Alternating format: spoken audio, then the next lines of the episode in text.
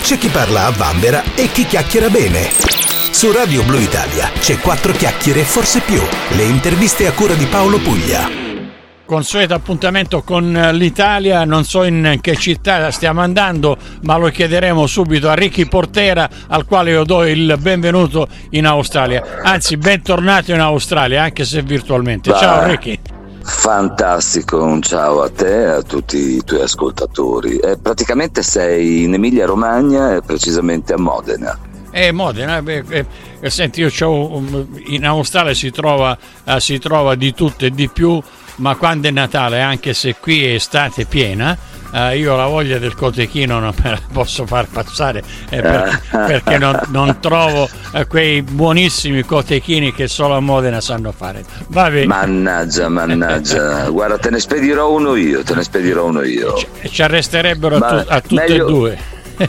no, ah sì, eh, eh, infatti ricordo che non si, può, non si può importare carne di maiale soprattutto. Eh, eh, esattamente così ma oggi non siamo qui per parlare naturalmente di cotechini, di feste e festine, ma con Ricky Portera parleremo di musica e parleremo eh, soprattutto del, eh, dell'ultimo tuo eh, singolo. Ma in ogni caso prima conosciamoci meglio. Tu intanto mi pregio di, di essere conterrone, dico io, di, di, Ricky Portera. Ricky è, è, nato a Messina, io sono a, a pochi chilometri, esatto. so, sono nato io in una cittadina che si chiama Barcellona, Pozzo di Gotto a Messina inizi la tua, la tua carriera di, di musicista. Da bambino eh, le cronache dicono eh, che essendo figlio di un maresciallo dei carabinieri ogni anno si festeggiava con la befana de, eh, dei carabinieri e i bambini face, eh, dicevano uh, sì io dalla befana uh, vorrei portato questo vorrei portato quell'altro e tu chiedevi sempre una,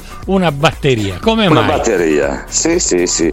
Ma guarda eh, ti devo dire subivo il fascino di questo di questo strumento, no, non so perché, ma eh, mi, mi, eccitava moltissimo quando vedevo in televisione eh, le orchestre, perché allora c'erano le orchestre, eh, i, i, primi gruppi, io impazzivo per questo strumento. Però peccato che mi dessero sempre una batteria con i tamburi di carta, quindi appena gli appoggiavi una bacchetta si rompeva e finiva, finiva il sogno eh, finché un, una sera eh, i miei andarono a ballare e mi portarono con loro. E, e c'era il gruppo con la batteria vera, io avevo circa sei anni e siccome mia madre era una bellissima donna, eh, la sfruttai in quel momento e le chiesi di al batterista se mi fa sedere sulla batteria. Sai che una volta si facevano quattro pezzi riposino, quattro eh. pezzi riposino, quattro riposino, quattro veloci riposino. E nel momento del riposino eh, ruppi talmente le balle a mia madre che eh, andò dal batterista, il batterista vide poi una bella donna, figurati, e, e se mi, farebbe sedere un attimo il bambino sulla batteria. Io mi sedetti su sta batteria e incredibilmente portai un tempo un pochino pencolante, ma era un tempo tum, da tum tum, da tum tum. E il batterista disse: Ma questo bambino studia? Mia madre disse no, disse lo faccio studiare perché ha una grande musicalità. Mia madre, che capì tutto, mi chiamò un insegnante di sax e lì fu, fu, la mia morte praticamente. Ma fortunatamente questo qua dopo due o tre lezioni sparì e, e, e io mi liberai di, di, questo, di questo, fardello che non, che non, mi piaceva. Dopo qualche anno eh, andai a finire in una scuola eh, di, di musica perché mia madre disse vai a scuola di canto, va, vado a scuola mm. di canto e, dove fra le altre cose nella stessa scuola eh, conobbi Vasco Rossi, eravamo praticamente quasi coetanei, lui ha due anni più di me. E da lì partì anche il fatto, sai noi siciliani come siamo, studia anche la chitarra, così quando andiamo in spiaggia ci canti le canzoni. e dici, ma perché devo fare questa cosa?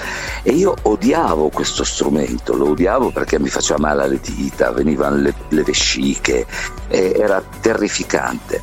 Finché un giorno, prima di andare a lezione, io ero in camera mia e mi stavo leggendo uno dei miei fumetti invece di studiarmi la lezione. Mia madre mi arrivò bellamente da dietro e fortunatamente la chitarra era cartonata a quei tempi una eco da 4.500 lire e me la, me la spaccò sulla schiena proprio la presa dal sì perché mia madre era, era isterica come tutte le belle donne e da lì accadde il miracolo. Io non so se per paura o per qualcos'altro cominciai a studiare questo strumento in maniera, in maniera esasperata, in maniera quasi patologica, capito?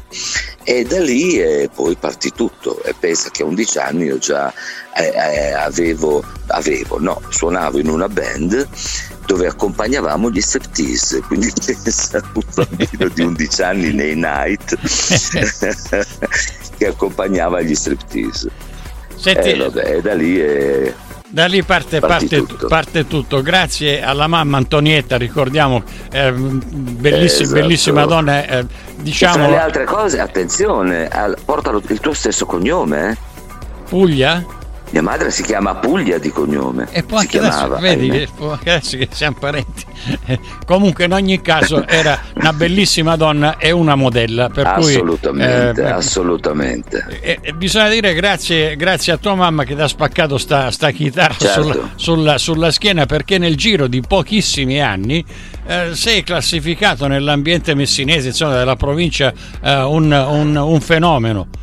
Beh, dai, fenomeno no, però diciamo che per, eh, sono stato un, un precursore della chitarra moderna perché ripeto ero diventato talmente integralista che eh, io vivevo con la, io studiavo anche in bagno eh, io mi sedevo sul water studiavo avevo la mia chitarra in mano non la mollavo mai dormivo con lei era proprio sai io sono nato morto partiamo da questo presupposto. Sono nato morto, quindi il mio eh, cervello eh, per qualche secondo o non so quanto è rimasto senza ossigeno, quindi una parte della, della mia testa eh, chissà che cosa, che cosa, eh, che cosa elabora. Quindi oltre la botta, eh, quindi è successo qualcosa di strano, capito, dentro di me. già era avvalorato dalla, dalla mia nascita non, non, normale. In più sta botta in testa e sulla schiena, quindi puoi immaginare, e ero diventato veramente patologico. Io vivevo eh, in simbiosi con la chitarra. Vi ricordo che siamo quindi... in, in, collegamento con Ricky Portera da, da Modena. Eh, Ricky, tu dopo eh, entri nel mondo del rock, dicono le cronache dopo aver visto il film Woodstock. È così? Oh, assolutamente. Io ho visto quel film ben 14 volte e ogni volta rimanevo affascinato e ogni volta imparavo qualcosa di nuovo. E, sai, è stata, è stata, una grande scuola, eh, anche perché fu il, il primo evento mondiale eh, che eh, ti faceva vedere, perché a quei tempi non c'erano i video, non c'era YouTube, non c'era niente. Quindi tu potevi andare solamente di, di immaginazione. E lì per la prima volta vedevi all'opera queste, queste band fantastiche che mi affascinavano. Io beh, conoscevo quel film a memoria, conoscevo ogni canzone, ogni, ogni risvolto di quel, di quel, film, di quella musica, di quei tempi, che per me sono stati, sono stati magici, capito? Senti, ma poi c'è, c'è stata una, una, specie di Woodstock uh, a Palermo, uh, non so se tu hai, hai partecipato sì, o, o ricordo, no, no ero, ero troppo piccolo, ero troppo piccolo. Ero C'è troppo piccolo. La, la, differenza di pochi anni con me, eh, io ho partecipato dove c'era Arthur Brown, Aretha Franklin, Arthur uh, Brown, uh, certo. Duke Ellington, insomma c'erano veramente eh, Johnny nero, Holiday. Il nero biondo, il nero biondo. Il, ne- il, il nero, il nero biondo. Eh, che tra l'altro dopo è successo un, un, pan, un pandemonio perché con la sua, sì, sì, eh, con sì, la sua fire, questo si è, eh, si è spogliato cioè, sul palco, sono arrivati i carabinieri. Veramente una, una Woodstock siciliana in, in grande, in grande stile. La tua carriera va avanti con le sale da ballo, che è una, naturalmente una grande, una grande cavetta, dopo arriva eh, il grande eh, Lucio Dalla. Ecco, dove, eh, dove hai conosciuto Lucio? Ma guarda, Lucio è stato un aggancio tramite un batterista col quale io avevo collaborato eh, anni prima che smise di suonare la batteria ed andò a lavorare eh, da un famoso impresario bolognese che era Bibi Ballandi. E come no? E questo batterista io lo, lo conobbi quando avevo 16 anni e passai da Modena a Bologna, che allora era come passare da Roma a New York. E cominciai a suonare con questa, con questa band e diciamo che lui mi ha cresciuto perché lui credeva tantissimo in me. Lui aveva 5 anni più di me, quindi aveva 20-21 anni e mi ha, mi ha, mi ha dato una, una potenza lui perché quando le persone credono in te ti danno anche una spinta alle spalle che è notevole, ti creano una base di sicurezza eh, fantastica. E lui un, un, giorno mi chiamò e mi disse: Senti, c'è un certo Lucio Dalla che sta cercando un chitarrista. Io gli dissi: Chi è? perché io l'avevo visto una volta di, di, di, sfuggita a Sanremo perché a Sanremo fece eh, Bisogna saper perdere quei Rocks Eccomi. che era una, una delle mie band preferite a quei tempi infatti io la prima canzone che suonai con la chitarra fu Ma che colpa abbiamo noi e eh, andai alla, all'appuntamento in una sala da ballo perché lui suonava proprio qua vicino Modena e dopo il concerto io andai in camerino a presentarmi, gli dissi buonasera, io sono Ricky Portera, mi mandano dall'agenzia, cioè lui non disse niente, mi guardava e non disse niente, per l'altra cosa mi mise anche in, in, un serio imbarazzo perché eh, sai, era una persona piccolina ma era una persona che emanava una, un'energia e, e, e, anche esprimeva un timore notevole, timore che mi sono portato dietro fino alla fine perché io ho avuto sempre questo timore reverenziale verso, verso Lucio. Lui mi guardò e mi ricordo che era mercoledì sera, mi disse domani alle 3 a casa mia, io abito in via delle Fragole, facciamo le prove. Accidenti, io l'indomani andai a casa sua dove conobbi famoso Tobia, la Gabi, la sua fantastica barboncina nera e la sua mamma Iole e il venerdì ero già a suonare al Teatro Uomo a Milano con Lucio Dalla. Eh, e, sì, sì, fu una cosa proprio eh, così al volo e, e, io a quei tempi, siccome venivo da una situazione un po' di, di eh, disperazione economica e siccome io amavo il rock, io ero rock, rock nell'anima. Dissi vabbè sto due o tre mesi con lui, guadagno qualcosa, poi mi trovo un'altra situazione. Bene, 33 anni. Quindi vedi. Sì, però c'è, eh, c'è, vedi tu la magia eh, di quest'uomo. Eh, gra- grande, grande Lucio Dalla.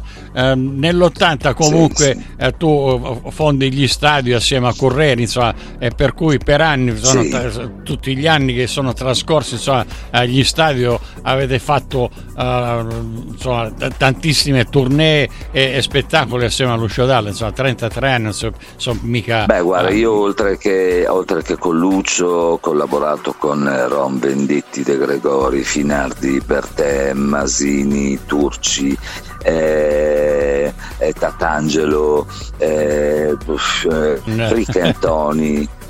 Sì, sì, e, e, il primo video di Vasco eh, l'ho fatto io con lui quando diceva, cantava la canzone Faccio il militare.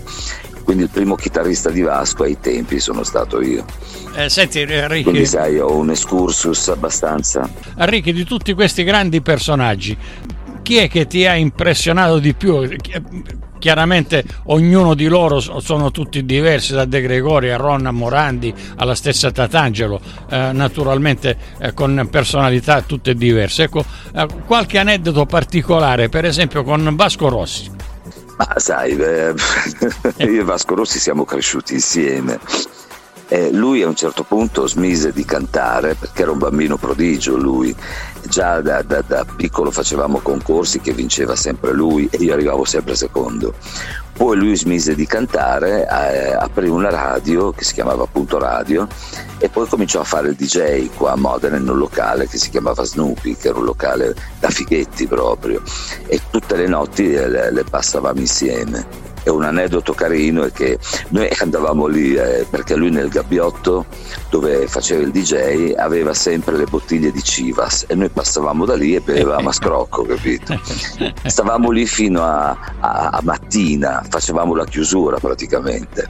Dopodiché andavamo a mangiare in un, un ristorante che stava aperto eh, 24H proprio, si chiamava San Gemignano e arrivavamo là con delle sbronze allucinanti e lui diceva sempre ragazzi bisogna mangiare il risotto alla parmigiana col tuorlo d'uovo crudo sopra che fa passare la sbronza. E io ho capito perché perché la prima volta che l'ho mangiato sono uscito ho vomitato quindi la sbronza mi è passata.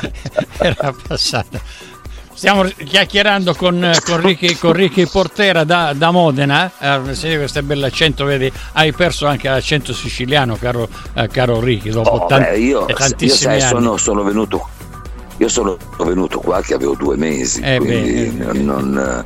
E, e quindi... Io comunque guarda, ti devo dire che conservo un, un ricordo dell'Australia bellissimo, sai veramente bello. Eh, pensa che noi eh, siamo stati, abbiamo fatto Sydney e Melbourne, siamo stati 15 giorni, fra le altre cose io alloggiavo a Double Bay a Sydney.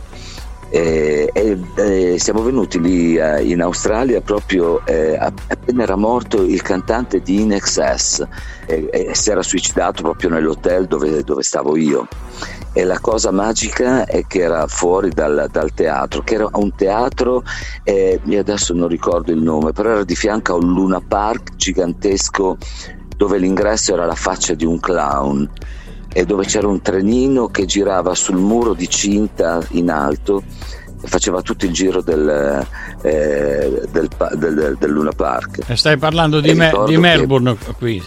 Siamo a Melbourne. Qui. allora era Melbourne. Eh, perché okay, il, okay. Il, la, la, zona dove c'è questo grande Luna Park si chiama San Kilda e dove c'è ancora oggi questo, questa grandissima faccia da clown insomma, che, che, è l'ingresso, sì. E lì arriva, arriva sì, anche... perché faccio un po', un po', di confusione fra Sydney e Melbourne. E vedi, devi, devi tornare presto appena finisce sta pandemia in modo tale eh, che ti rinfreschi esatto, la esatto. memoria. Eh, Ricky. Esatto, esatto, esatto ti dicevo era, era, magica la cosa perché fuori dal teatro eh, praticamente c'era un raduno di ragazzi che avevano messo lumini, fiori, eccetera, proprio in onore del, del cantante di Nexus. Eh, quello è stato veramente un, un, brutto colpo per gli australiani perché questo, questo gruppo insomma, famoso, uh, famoso, in tutto il mondo poi ci hanno fatto anche uh, un, un, certo. bel, un, bel, film che uh, ogni tanto trasmettono qua nelle reti televisive australiane senti tornando alla, alla tua... un'altra cosa, un'altra cosa permettimi di dire un'altra cosa fantastica che avete è la birra Forex io credo di non aver mai bevuto una birra più buona di quella. ecco, questa vedi, questa io te la posso anche mandare in Italia perché eh, in, in, in, Italia può, può entrare. Eh, Ricky, tornando, tornando, alla musica, nel 90 esce il tuo primo CD. Eh, con le tue musiche, sì. però non sono, eh, i testi non sono tuoi e si chiama no, uh, Ricky, no. Ricky, Portera. Poi invece Portera, sì. nel 2007 eh, esce l'altro lavoro, ci sono cose. Eh, dove eh, tu cose. cominci invece a scrivere anche, eh, anche i testi. Sì, eh, guarda, io non credevo di, di, di, poter scrivere dei testi. E fra le altre cose eh, sappi che io non volevo fare dischi, non mi piaceva fare dischi, tutti i dischi che ho fatto sono stati forzati da qualcuno e per esempio ci sono cose, rappresenta un periodo un po' oscuro della mia vita, eh, sai, una, una, separazione, un divorzio, eh, degli amori dopo sbagliati. Eh, quindi questo disco rispecchia un po' la, la, eh, la, il mio stato d'animo, eh, diciamo così, un pochino dark. Poi eh, negli anni ho cominciato a prendere quella che mio padre mi diceva sempre, diceva tu devi interessarti un pochino di più di politica, perché la politica è il popolo praticamente. Ma eh, io non per pigrizia quello che vuoi. Poi ho cominciato a prendere coscienza della politica ed è venuto fuori l'album del 2014, Fotti lì. Che, che, e siccome io ho lavorato sempre con, con eh, cantautori che lanciavano messaggi, ho cominciato a lanciare qualche messaggio anch'io, discutibile o no, però ho lanciato un messaggio anch'io e ho, ho riscritto testi.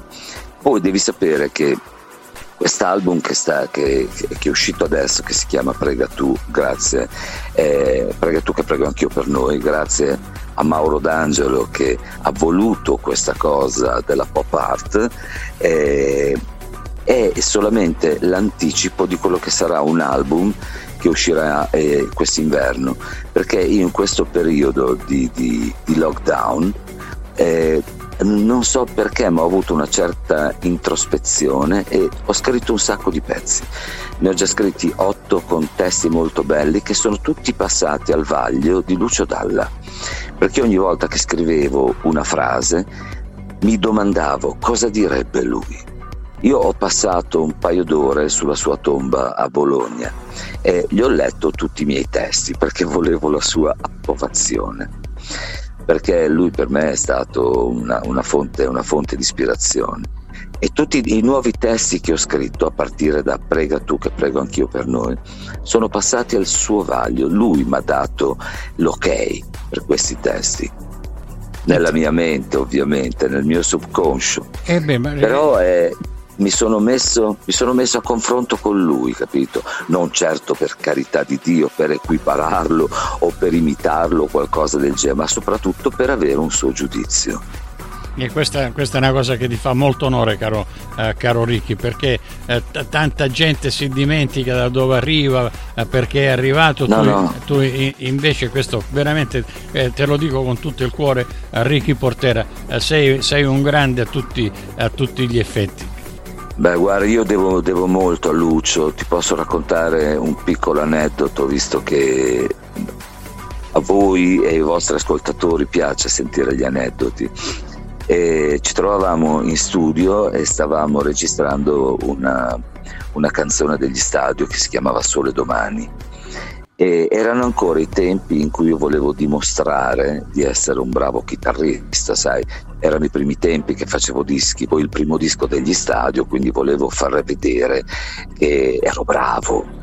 E, e allora già si registrava in regia e c'era lui con i piedi appoggiati sul mixer, io di fianco a lui e mi mandavano eh, il, il brano niente, mi bocciava tutti gli assoli, e uno, e due, tre, quattro, cinque, no, no, no, no, finché a un certo punto stava per arrivare il punto dove avrei dovuto cominciare a fare l'assolo e lui ha cominciato a urlare dicendomi Ricky, Ricky hanno telefonato, sta morendo tua madre, sta morendo tua madre Ricky. Io ho capito che era una stronzata, però in quel momento mi ha messo un, un, un'angoscia dentro che se voi ascoltate l'assolo di Sole Domani e sapete di questa storia capirete il perché di quell'assolo. E io da lì ho capito delle cose, ho capito che non devi suonare ciò che vuoi far sembrare, ma devi suonare ciò che sei, devi emozionarti e fare in modo che le, le, le, le tue parole, che sono le note, facciano parte di una tua emozione, solo così la trasmetti dopo, se no va a finire nel vuoto. Quanti bravissimi chitarristi abbiamo, veloci, eh, tecnici, eccetera, che poi non ti lasciano nulla, eh, non, non, non, ti lasciano niente. Non una, marea, una marea di note no, una marea di note che corrono avanti e indietro non danno neanche il tempo di, di provare veramente un'emozione mi ha insegnato, insegnato, tutte queste cose, capito? Eh beh, gra- grande, grande Lucio Dalla, eh, in questo caso anche eh, forse maestro, maestro, di vita, eh, anche non solo nei tuoi confronti. Io, io, ho avuto il piacere di, di conoscerlo, di passare eh, delle ore eh, assieme, una cena assieme a lui, a Franco Battiato, in un piccolo borgo in provincia di Messina, a Castro Reale. A Milo? no, no, ah, a, Castro, a Castro Reale c'era un, un premio dove eh, partecipato sia Lucio che eh, il mio grande amico Franco Battiato e lì abbiamo passato grande qualche ora Franco. assieme E ho scoperto, guarda, eh, in, in, quell'occasione,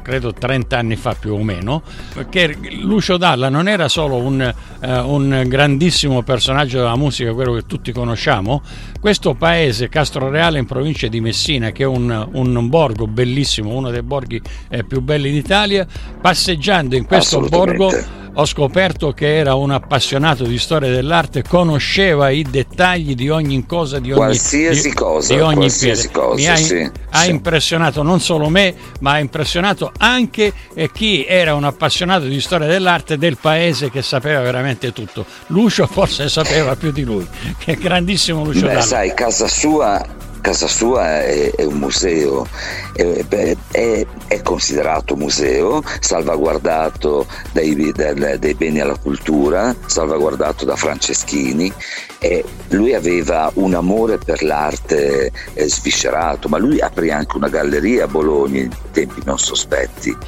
dove ospitava mostre, cose. Eh, lui aveva, guarda, noi abbiamo girato il mondo con lui e la, la, mattina ci chiamava in camera e c'erano le varie gite eh, al museo, alla Sagrada Famiglia quando eravamo a Barcellona, eh, ne, ovunque noi andavamo lui organizzava queste gite ai musei, ai monumenti, alle varie cose, perché lui amava veramente la, la, l'arte nel, e, e ne era anche un profondo conoscitore. Eh, pensa che ci portò una volta a cena in un, eh, in un um, ristorante a Zurigo era carissimo, era una roba che non ti puoi immaginare quanto si potesse spendere lì dentro. E tu pensa che attaccati ai muri questo qua aveva degli Chagall, aveva tutte cose di questo genere, quindi puoi immaginare che tipo di, di ristorante fosse. Oltre che mangiare benissimo, ti rifacevi anche gli occhi, capito? Allora, senti, arriviamo ai giorni, ai giorni nostri, adesso ascolteremo il brano Prega tu che prego anch'io per noi, aspettando naturalmente che esca uh, il, il, CD e ti auguriamo naturalmente il, il, meglio che si possa augurare a un grande artista come uh, Ricky Portera, con la speranza di poterti vedere qui in Australia con, uh, una, con, la, tua, con la tua band. Grazie Ricky. Me lo auguro anch'io e, e che Dio ci protegga tutti quanti. Grazie, Va un bene. abbraccio. Ciao. Grazie a voi, grazie a voi, ciao, ciao. Quanta gente che non sa, quanta gente che viene e va. C'è chi guarda con ingenuità, c'è chi non sa neanche dove va. Nel cielo sereno c'è sempre un veleno. Non chiudere gli occhi non lasciare che diventi un segreto. Prega tu che prego anch'io per noi.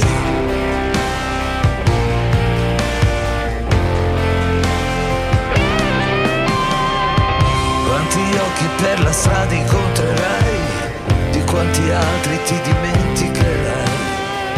Sguardi persi che non sanno la verità, bocche chiuse stanche che non hanno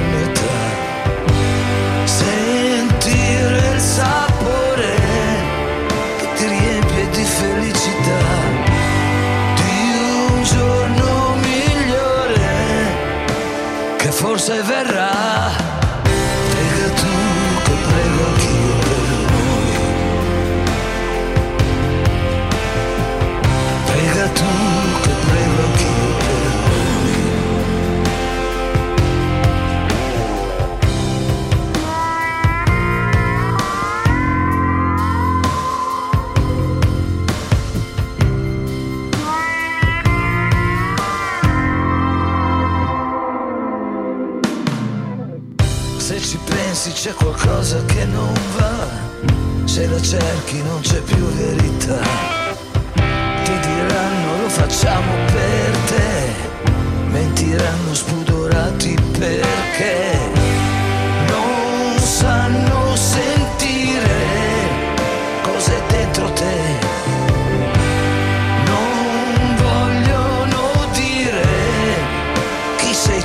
me.